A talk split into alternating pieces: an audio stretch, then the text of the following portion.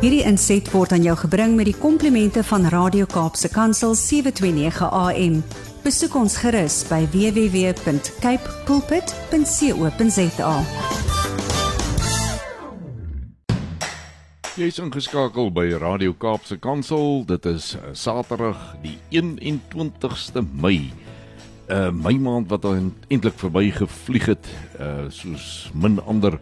Ja, jy luister na die stem van Willem van Jaarsveld wat jou gasheer is tussen 7 en 8 elke Saterdag uh, hier op die senders van Radio Kaapse Kansel.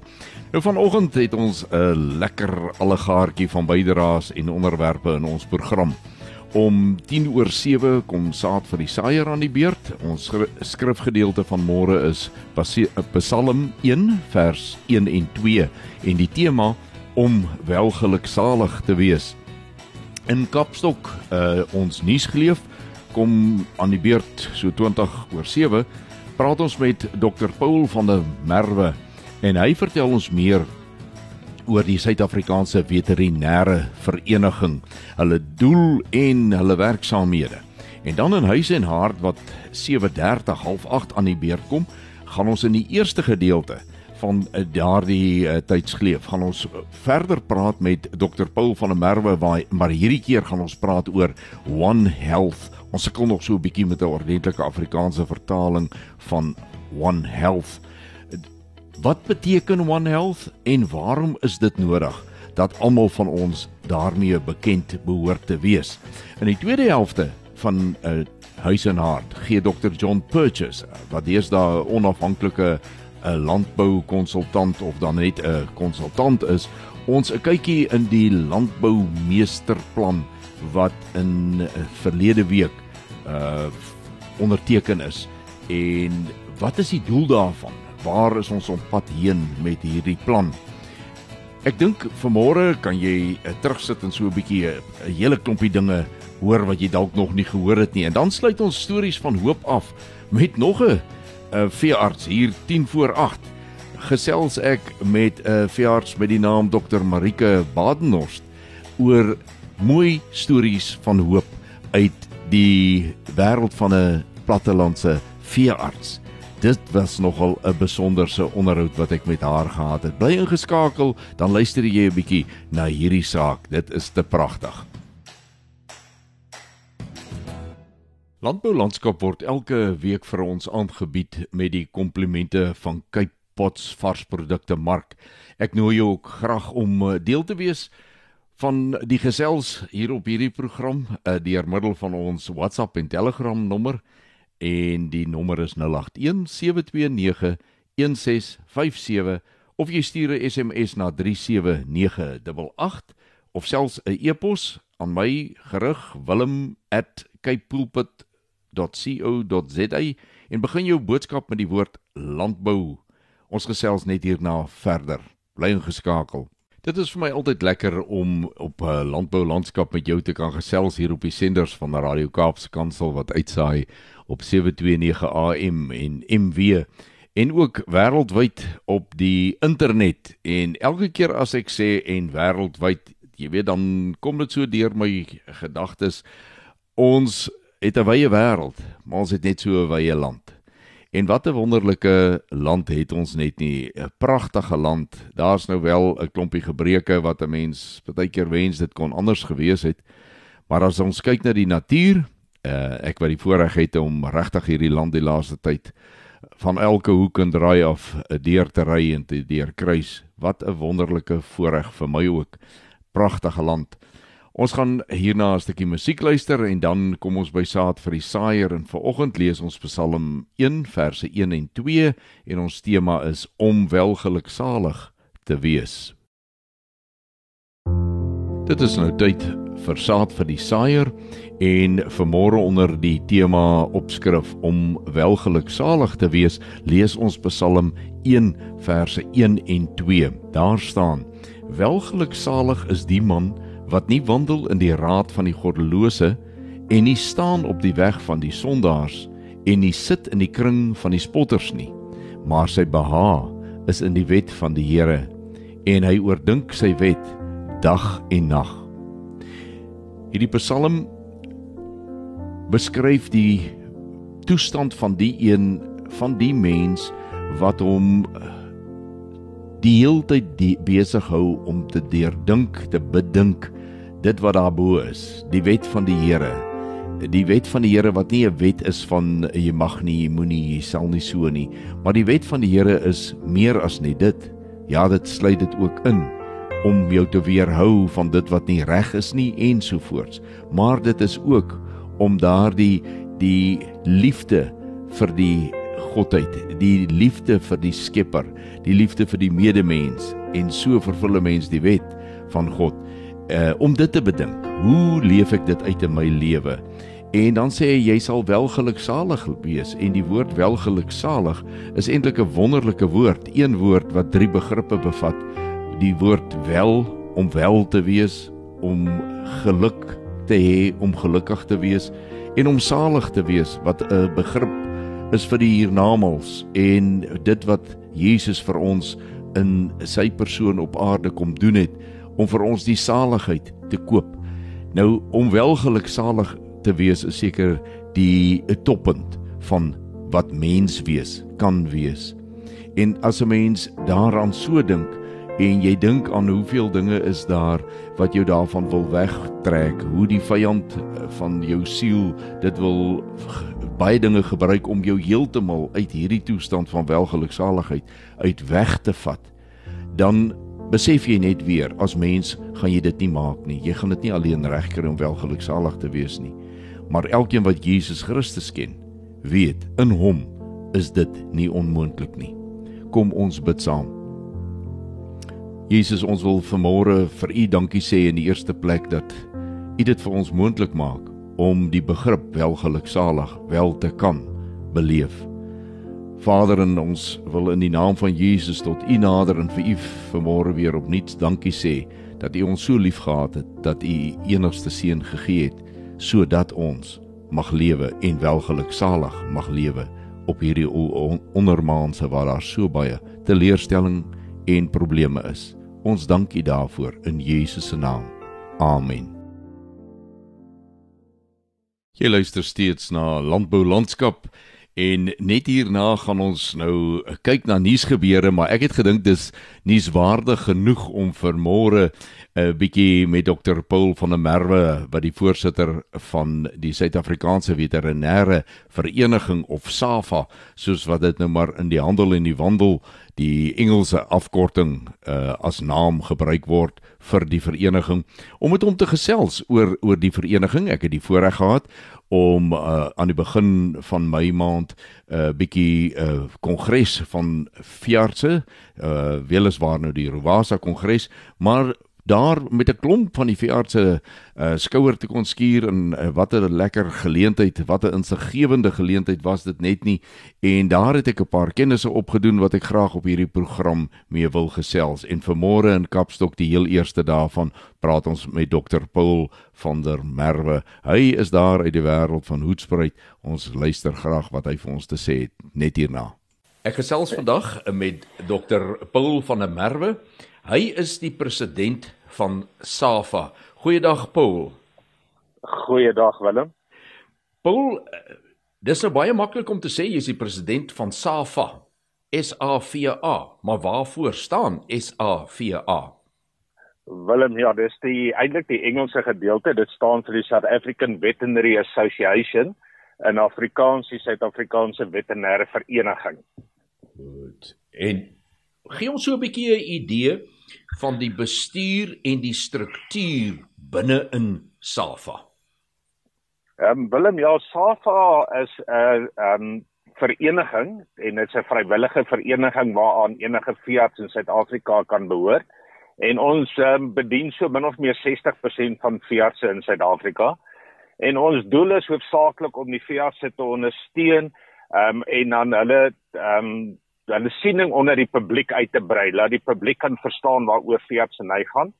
En dan verder om veearts te ondersteun in terme van hulle opleiding en hulle wetenskaplike vlak en hulle hulle ehm um, vaardighede sodat hulle bydra kan maak aan dieregesondheid en mensegesondheid in Suid-Afrika ten ehm um, jy weet as 'n bydra vir die publiek in die algemeen. So die struktuur hmm. die struktuur van SAWA is ons het 'n bestuurselement en dan het ons 11 takke wat versprei is oor die land wat um, die streke verteenwoordig. En dan het ons ook sogenaamde spesialisgroeperinge binne um, die Suid-Afrikaanse Veterinêre Vereniging waar na sekere spesialisaktiwiteite kyk soos byvoorbeeld die en ek gaan maar die Engelse terme gebruik want dit is maar wat geregistreer is die um, RUWASA wat die herkouer vereniging van Suid-Afrika is ons het ook 'n uh, SAHIWA wat die South African Equine Veterinary Association is wat kyk na die perde gedeelte ons het ook 'n wildsgroep wat kyk na die wild daar's 'n pluimvee groep en daar is 'n 'n varkgroepering en dan is daar ook 'n groepering wat kyk na veterinêre kliniese dienste. So daar's verskeie groepe wat wat kyk na die spesifieke behoeftes binne sekere groeperings. Nou jy weet, uh Paul, ek wil amper sê ons is baie meer bewus of gewoond daaraan as ons oor die mediese dokters praat. Dat ou praat van ortopede en jy praat van uroloë en al dies meer. Maar dis nie baie algemeen bekend dink ek dat daar in die veeartseny omgewing dan ook spesialis groepe soos wat jy nou genoem het bestaan nie. Ehm uh, 'n mens dink al altyd 'n uh, veearts is 'n veearts. As ek met hom uh, na hom toe gaan met 'n hoender, dan moet hy so goed wees soos wanneer ek met my perd na hom toe gaan. Is is dit 'n ja, verkeerde afleiding? Uh, dit dit is um, wel aan die een kant 'n regte afleiding, aan die ander kant is dit 'n baie verkeerde afleiding, so kan enige um, kant toe gesien word. Ehm um, 'n veearts word opgelei om basies al die diere te kan hanteer. Ja. Maar dan is daar spesialisvlakke en binne veeartseny is dit interessant. Ons het amper meer spesialisrigtinge as wat daar in die mediese wêreld is. Want soos jy nou sê, jy weet daar's 'n ortopeed, maar by by as jy by diere kom dan is daar 'n klein dier ortopeed wat net na klein diere kyk. Daar's 'n perde ortopeed wat net na perde kyk sure. en daar's 'n 'n ortopeed wat meer na jou um, plaasdiere kyk en in elke vlak binne veeartseny soos narkose, jy jy kan gaan spesialiseer in narkose, maar ook in kleindier narkose of in grootdier narkose of in perde narkose. So eintlik het ons meer rigtings waarna jy kan spesialiseer as binne die mediese omgewing.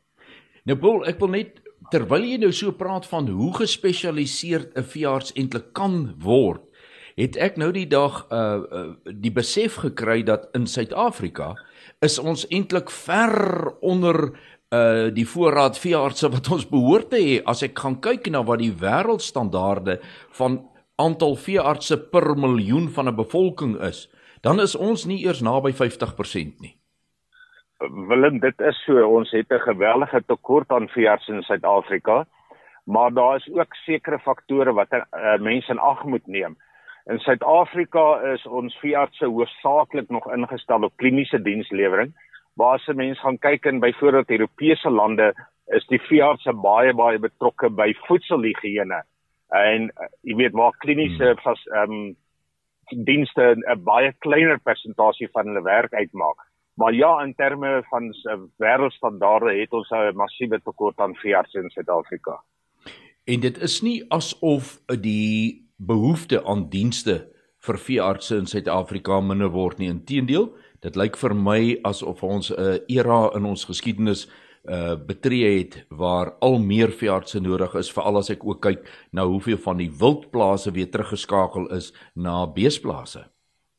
Ja, en dit is so Willem en dit dit gaan nie net oor jy weet uh, wildplase wat bygekom het nie.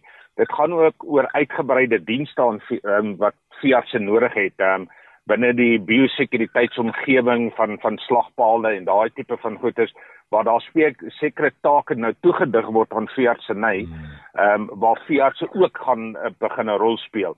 So in in die algemene is daar gewellige ehm um, ehm um, behoefte aan veeartseny dienste. Ehm um, daar is miskien selfs in stedelike gebiede en ek mag dalk nou nie 100% reg wees nie, maar daar is min of meer genoeg veeartse in stedelike gebiede. Ja. Die groot tekort is maar in die plattelandse omgewing. Ja. Paul, ek sê vir jou vreeslik baie dankie uh, dat jy vir ons 'n bietjie meer inligting gegee het oor oor SAFA en die samestelling en dis meer.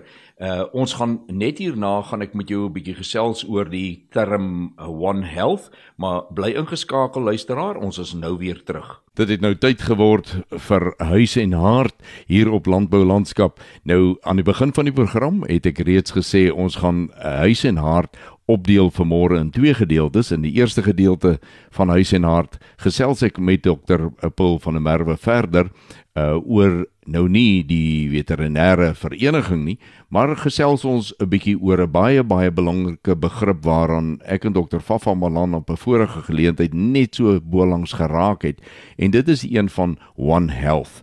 En in die tweede ge gedeelte van Huis en Hart gesels ek met dokter John Purchase en hy gee vir ons bietjie meer agtergrond en diepte kennis oor die landboumeestersplan wat vroeër in die maand ook in Kaapstad onderteken is. Dit is belangrik om kennis te neem wat is die be bedoeling met die landboumeestersplan? Waarom is daar so 'n plan opgestel en waar wil die eh, plan, eh, plan ons dan nou heen vat?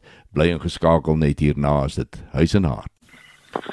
Jy uh, luister na Landbou Landskap en ons gaan uh, Die volgende gedeelte onder ons gereelde huis en hart gaan ons aangesels met Dr Paul van der Merwe en Paul jy het 'n uh, 'n hele ek wil amper sê 'n referaat gelewer oor One Health tydens die afgelope Rovasa Kongres en dit is 'n baie aangrypende gedeelte van veeartsenykunde. Wil jy nie vir ons sê hoe sou jy hom in Afrikaans wou vertaal? Daar is nie regtig 'n Afrikaanse vertaling vir One Health nie, maar dan ook waaruit dit bestaan. Willem, ja, ehm um, soos jy sê daar is nie regtig 'n Afrikaanse term nie, so mense kan seker die term gebruik een gesondheid, maar ek dink 'n term soos gesondheid vir almal is dalk 'n beter passende term. Hmm, hmm. Ehm mm, mm. um, Die rede hoekom ek so sê is ehm um, waaroor die die beginsel gaan is die wisselwerking op 'n gesondheidsvlak tussen mense, diere en die omgewing. Ehm um, en ons praat nie as ons in praat hier in terme van gesondheid net die afwesigheid van 'n siekte nie. Ons praat van die totale gesondheid van 'n mens wat gaan oor is hy fisies gesond, is hy geestelik gesond en is sy welsynsvlakke ook op so 'n vlak dat hy as gesond geag kan word. Maar dieselfde beginsels wat is by 'n mens is by 'n dier ook. So ehm um, by diere moet ons ook gaan kyk is oor wanneer is 'n die dier gesond? Is dit net as hy nie siek is nie of as hy ook fisies gesond is en geestelik gesond is? Met ander woorde 'n gelukkige dier wat genoeg kos kry en en so aan.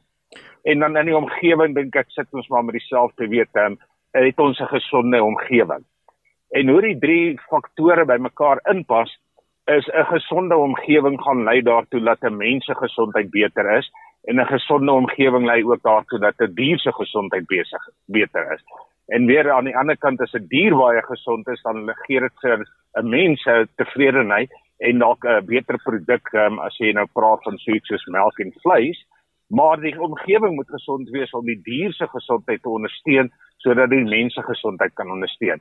So daar's 'n wisselwerking tussen al drie die faktore En as 'n mens nie dit mooi bestuur nie en jy begin een van die faktore afskeep dan het dit 'n direkte impak op um, die ander twee bene van die van die driehoek. Paul uh, met ander woorde, ek wil net gou-gou seker uh, uh, maak ek het jou nou reg gehoor. Ons praat van een gesondheid, dan kan ons praat in 'n kom ons sê 'n afdeling wat ons noem die dier, een wat ons noem die mens, een wat ons sê die natuur. Nou hulle ja, beïnvloed mekaar. Jy het nou die hele tyd gepraat van die as die een gesond is, is die ander gesond. Ek neem aan die teendeel is ook waar. Wanneer die, een ongesond is, kan hy die ander na ongesondheid druk. Die teendeel is ook waar, eh, Willem, en dit gaan oor elke besluit wat jy neem wat dalk 'n impak kan hê, het sy positief of negatief. Ehm um, as ons 'n eenvoudige voorbeeld vat, jy weet, ons gaan koop kos by 'n by 'n supermark en jy aanvaar dat daai kos um, veilig is en um, in 'n gesonde toestand is. Mm. Maar nou laat jy die kos sleg word en jy gooi die kos miskien buite waar 'n dier die kos eet wat nou um, sleg geword het in jou huis en dit maak die dier siek. Of die kos wat sleg word het 'n impak op die omgewing, besoedel koue waterbron en daai selfde waterbron wat nou besoedel is, word môre weer deur die mens gebruik. Ja. So daar's 'n totale wisselwerking tussen die drie faktore en 'n mens moet op elke vlak gaan sit en besluit oor die besluit wat jy maak. Wat is die impak op die ander? So as dit in die menslike omgewing is, die besluit wat jy maak, wat se impak gaan dit op diere hê en wat se impak gaan dit op die omgewing hê?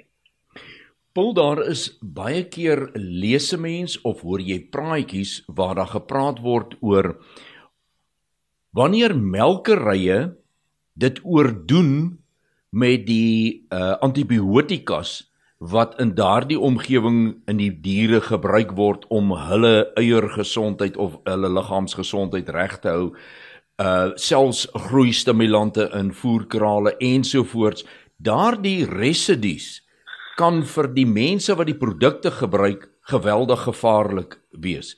Hoe moet ons as verbruikers van landbouprodukte hierdie goed verstaan, hoor en verstaan? Willem ja, as ons net daardie een as 'n voorbeeld vat, jy weet dit is 'n baie 'n goeie voorbeeld en dit is een van die die aspekte van One Health wat baie bekommernis en waardig is.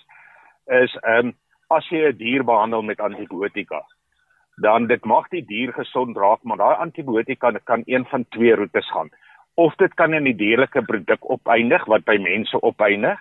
So onwetend as jy die dierlike produkte, die vleis of die melk of die kaas gebruik, is daai antibiotiese produkte teen 'n baie lae vlak nog steeds in die produk. Jy as mens neem dit in en omdat dit nie teen 'n hoë genoeg vlak is om enige terapeutiese waarde te hê nie, bou jou liggaam se eie mikrobes kan 'n weerstand opbou teen daai antibiotika. So as jy oor 2 of 3 jaar weer ewe skielik 'n siek word met dieselfde mikroop en jy word behandel, dan het daai mikroop um, weerstand opgebou. So dis die een roete. Maar ons moet ook nie vergeet dat dieselfde bees wat daai antibiotika gekry het, ook daai antibiotika in die omgewing uitskei. Hmm. So daai antibiotika het 'n impak op die grondmikrobes waarop dit uitgeskei word, het sy positief of negatief. Ehm um, die negatiewe gedeelte is dat die grondmikrobes doodgaan en op die einde van die dag het dit 'n negatiewe pak op die um, impak op die omgewing en die voedsel wat die bees weer inneem. Ehm um, en ook selfs deur die grondmetode kan daar mikrobes dan wees wat 'n weerstand opbou want die die terapeutiese vlak van die um, antibiotika is op so vlak dat dit nie die mikrobes sal doodmaak nie. So dit is 'n gevaarlike siklus en daarom moet jy baie agslaan van is dit werklik nodig om die dier te behandel met antibiotika of is daar dalk ander metodes wat jy kan gebruik om siektes te beheer? Jy weet Paul, uh, selfs toe ek na jou uh, uh, voordrag by die kongres geluister het, het dit my getref dat daar is definitief en ek dink jy het in daai rigting ook verwys 'n baie groot noodsaaklikheid dat veeartse en mediese dokters, veral algemene praktisyns, die huisdokter uh dokters uh eintlik op 'n baie gereelde basis met mekaar sal gesels en mekaar se wêrelde sal leer ken want die mediese praktisyn het soveel om op te let wanneer 'n siek mens by hom kom vir die moontlikhede dat dit kom van waar jy nou na verwys het. Jy's 100% reg, um, Willem, en dit is belangrik eintlik nie net die daai twee groepering hê, die mediese of die of die ehm um, veearts nie, maar eintlik enige persoon wat binne die gesondheidsomgewing staan. Hmm. Ehm um, het sy dit 'n gesondheidswetenskaplike is, hy nie, jy weet 'n mediese dokter of 'n veearts nie, maar selfs 'n omgewingswetenskaplike, want vir hulle is dit net so belangrik. So die die groot ding van van ehm um, One Health is laat daar gedurende samewerking deur hierdie groeperings moet wees om die beste resultaat op die einde te verseker. Paul, as ons nou net so vinnig, wat sou jy sê Hoe behoort hierdie samespreking, hierdie wisselwerking tussen hierdie professionele mense plaas te vind? Willem ek ek glo van my kant af die die grootste ding wat hy moet doen is die ingesteldheid van die mense. Mm -hmm. Ons moet die mense oplei op 'n manier om te dink van elke ding wat jy doen het het dit 'n of 'n negatiewe of 'n positiewe impak op die ander ehm um, gedeeltes, het sy die mense, die diere of die omgewing. So ons moet mense begin oplei om op daai manier te dink. Dat voor jy iets doen om net dan vir jou te vra, "Maar kan ek dit nie anders te doen nie?" En en wat gaan die impak wees op die ander um, bene van van die driehoek. So ek dink dit is 'n ingesteldheid wat ons by mense moet kry om nie net blindelings ehm um, sekere aspekte en sekere goed te doen nie, maar om werklik te dink van wat die impak van dit sal wees. Ene Paul, uh, Paul ek sê vir jou, dis nou uh tweede keer in 'n baie kort tyd wat ek hierdie uh gedeelte hoor en ek wil vir jou sê elke keer as ek dit hoor, is dit vir my net weer die die ding wat in my opkom. Ons weet nie genoeg nie. Dalk praat ons nie genoeg met mekaar nie. Ons ignoreer baie keer dinge. Ek wil vir jou baie dankie sê dat jy tyd gemaak het om met my oor hierdie belangrike saak te gesels. Ek hoop die luisteraars het baie by jou geleer. Dis 'n wonderlike voorreg om dit so uit jou mond te kry. Jy's passievol daarvoor of daaroor en ek sê vir jou baie baie dankie vir jou tyd vandag, Paul.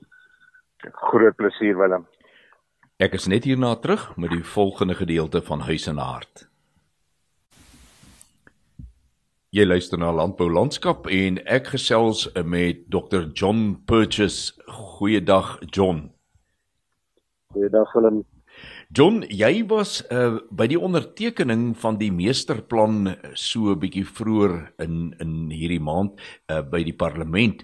Ek wil hê jy moet vir ons verduidelik wat daardie meesterplan behels want dit word verkeerdelik soms genoem 'n agroprosesseringsmeesterplan en dit lyk vir my dis nie heeltemal waaroor dit alleen gaan nie. Ja, Willem, baie dankie vir die geleentheid eerstens. Ehm um, miskien moet ons die, by die begin begin. Uh en net die konteks ehm uh, um, weergee van waar dit vandaan kom. Dit het eintlik begin met 'n gesprek wat ons per toeval ook in die parlement gehad het met die president. Uh en ons het hom gesê dat ons kan die die landbousektor uh baie meer laat groei.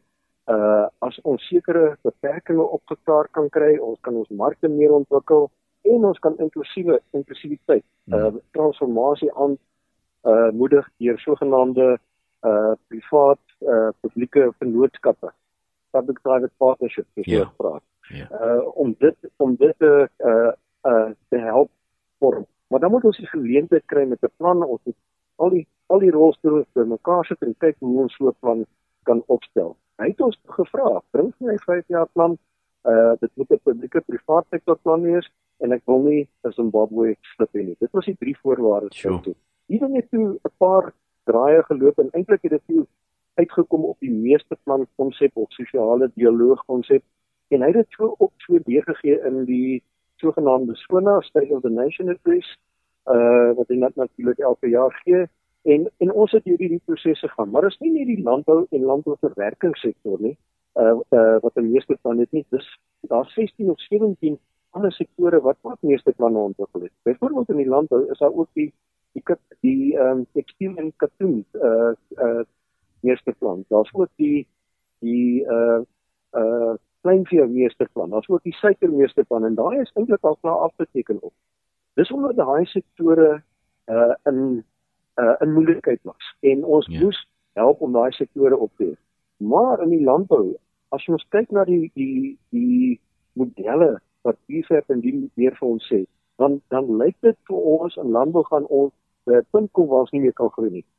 En ons moet daai kurwe buig dat ons nog steeds geleenthede kry kan groei. Ons kan dit net doen as ons markte oopmaak uh na ons uitvoerders toe. En ons sien juis vandag dat ons 'n gewellige probleem met nou daai markte wat ons oop gekry het na Rusland toe, na na China toe, is eintlik op hierdie stadium amper heeltemal toe. Dit is baie moeilik om daar in te kom uh het sy COVID, het sy oorloë, het sy die die die ehm um, ehm um, wat is back and claw back and claw is die die die ja, ook die back and claw uh die biosekuriteit situasie, yeah. maar ook die voorsieningsketTINGS wêreldwyd wat erg ontwrig is.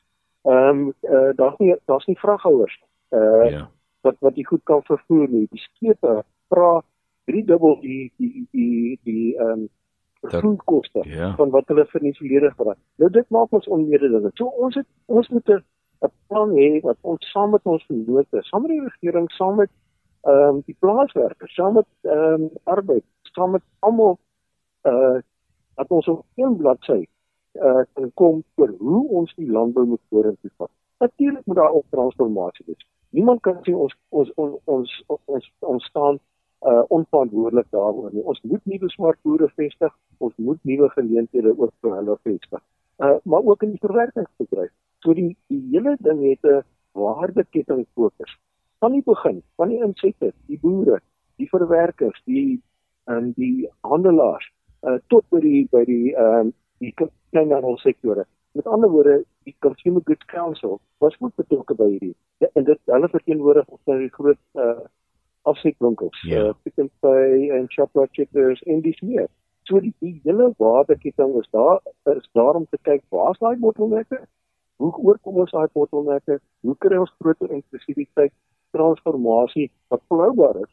Ehm um, en is sodat ons groter sekerheid kan bring in ons bedryf sodat die beleggers kan sien hoekom ons besig is met sekere goed uh en as ons daai sekerheid kan bring dan dan dan skep ons vertroue in die in die hele bedryf en ons kan vorentoe gaan net.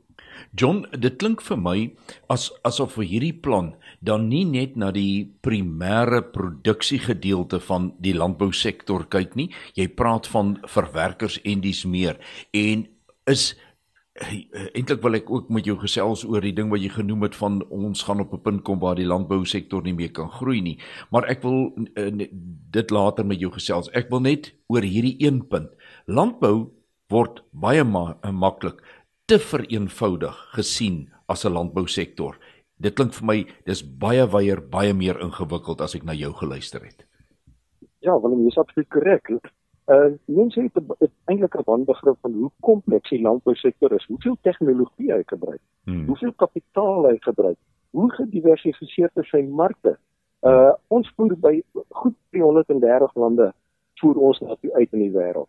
Ons ons uitvoere uh, was vir hierdie jaar 12.5 uh, miljard US dollar. Nou maal dit met 16 rand tot die US dollar, dan kom jy by by baie naby aan aan aan uh 200 miljard rand se uitvoere, landbouuitvoere. En dis massief. Uh die mense besef dit nie.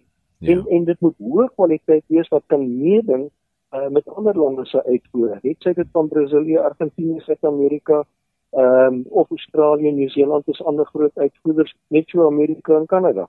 So ons moet met hulle kan meeding met kwaliteit, prys om seker te maak dat ons afset het vir ons landbouprodukte seker die helfte van die waarde van ons landbou landbouvoedsel uh verwerkingsprodukte um, word uitgevoer. Uh so as ons nie dit, dit kan regkry nie, hoe gaan jy jou landbou laat groei? Jy begin hmm. altyd by die mark en dan werk jy Absoluut. van die mark af terug ja. om seker te maak dat jy uh meer dinge kan produseer.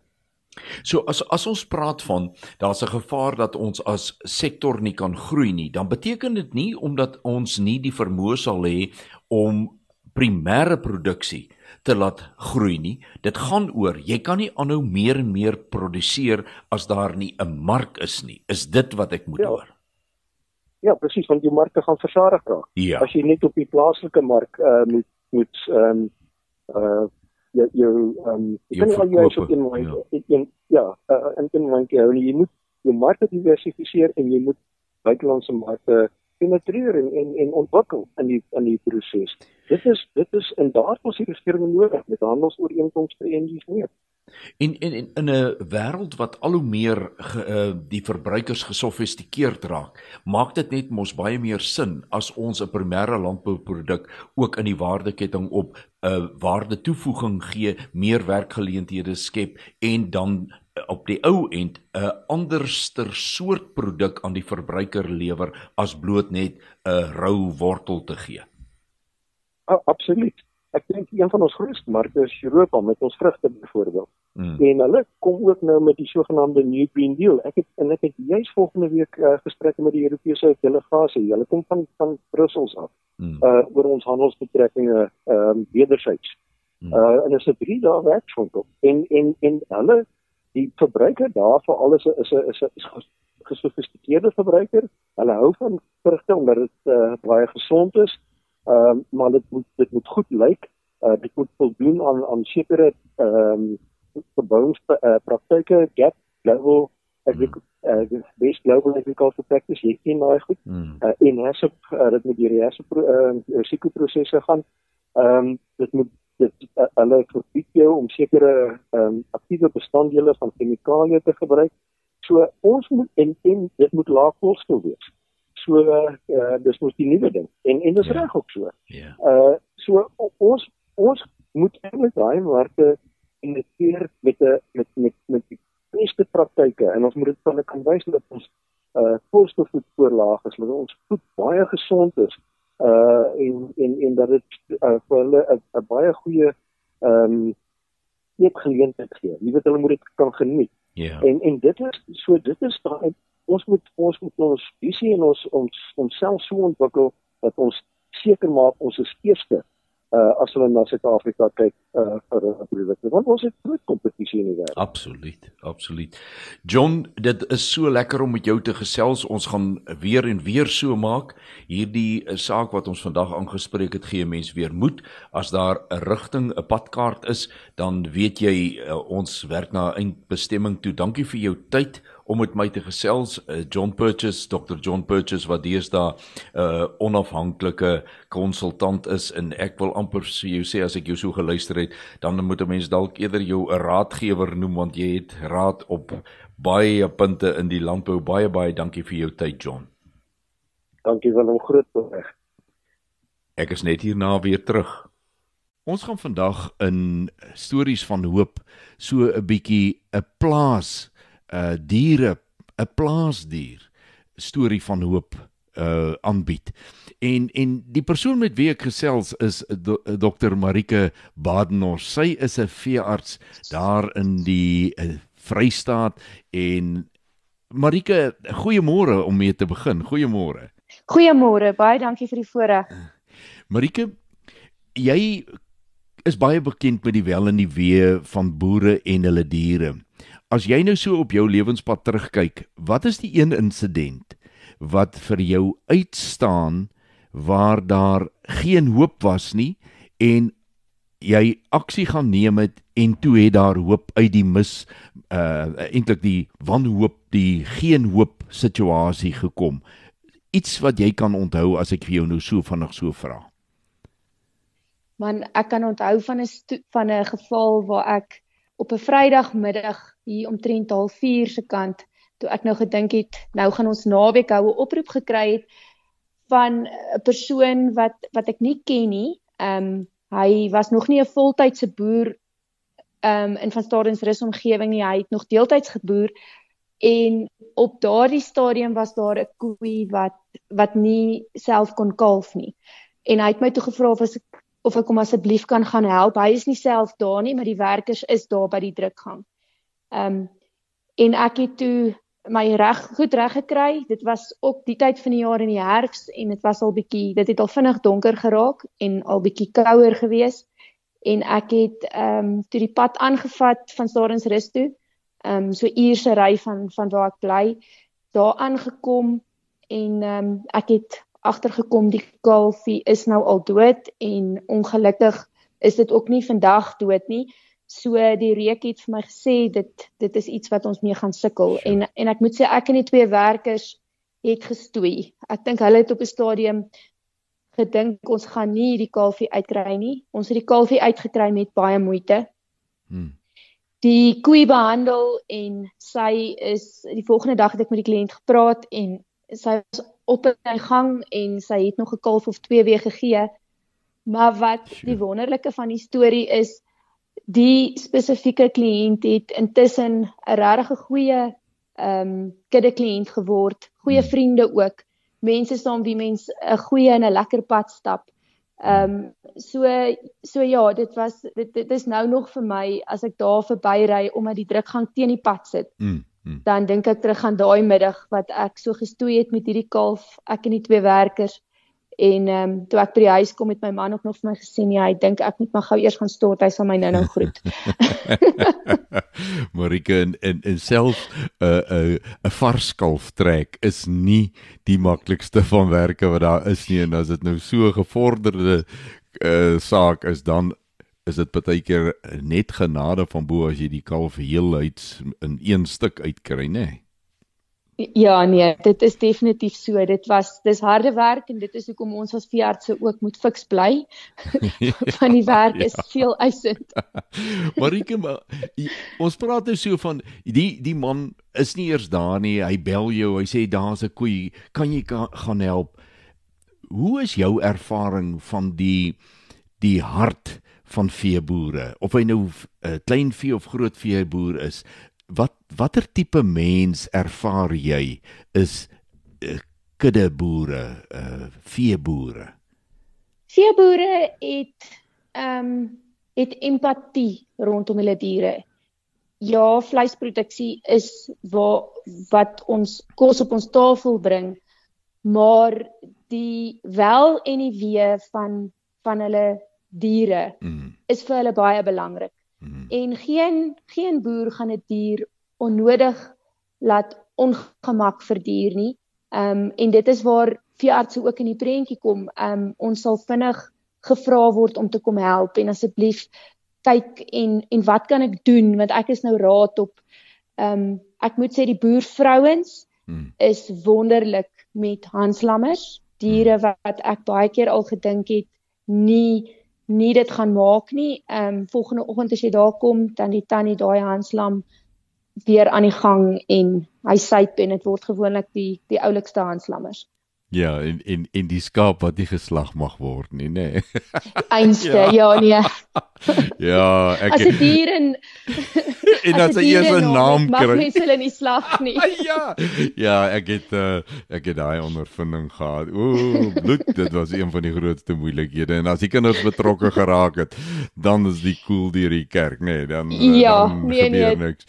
Ja, ag en Marika, dis ook die goed wat maak dat boere baie keer die koei wat al lank al geprul moes gewees het vanweë haar ouderdom maar sy gee dan elke jaar nog vir my 'n kalf man. Ek kan mos ja. nou nie haar laat slag nie. ja, dis pragtig. Nee, dis einste. Ja. Marika, ag baie baie dankie en dankie ook vir die hart waarmee julle nie net die vroulike veeartse nie, maar die manlike veeartse ook. Ek vind dat dit 'n 'n spesie van die mens is wat 'n uh, baie groot omgee hart aan hulle ronddra. Baie baie dankie vir jou gesprek vanmôre en uh, baie dankie vir dit wat julle mee besig is. Hou dit asseblief vol. Baie dankie Willem, ons maak so. Bly ingeskakel net na die volgende musiekie dan sê ek weer terug. Nou ja, vanmôre se program was vir my eintlik 'n bietjie kort. Ehm um, ek moes plek plek vreeslik vinnig praat en sommer 'n bietjie my tong knoop en oor my woorde val om alles ingepas te kry in die uur van samesyn, maar die uurglas het leeggeloop. Ons het aan die einde gekom van landbou landskap en ek sê vir jou baie baie dankie dat jy vanmôre weer saam met my gekuier het. Volgende Saterdag maak ons hier op die senders van Radio Kaapse Kansel weer so gesels ons weer met mekaar. Nooi jou vriende, jou familie om tussen 7 en 8 so saam met ons te kuier. Dit is altyd vir my 'n voorreg om met jou te gesels. Dit is vir my lekker om oor landbou te gesels. Dit is lekker om in die landbouwêreld te leef en ek hoop dat ons volgende Saterdag mekaar weer hier op hierdie sender sal kan raak praat. Baie dankie aan Kypots varsprodukte mark wat landbou landskap vir ons moontlik maak.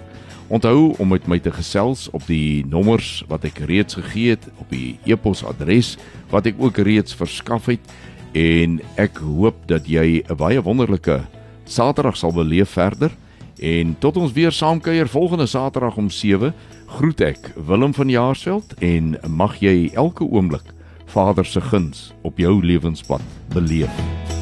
Wederom.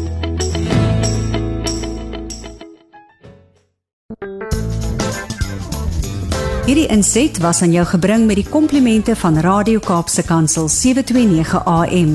Besoek ons gerus by www.cape pulpit.co.za.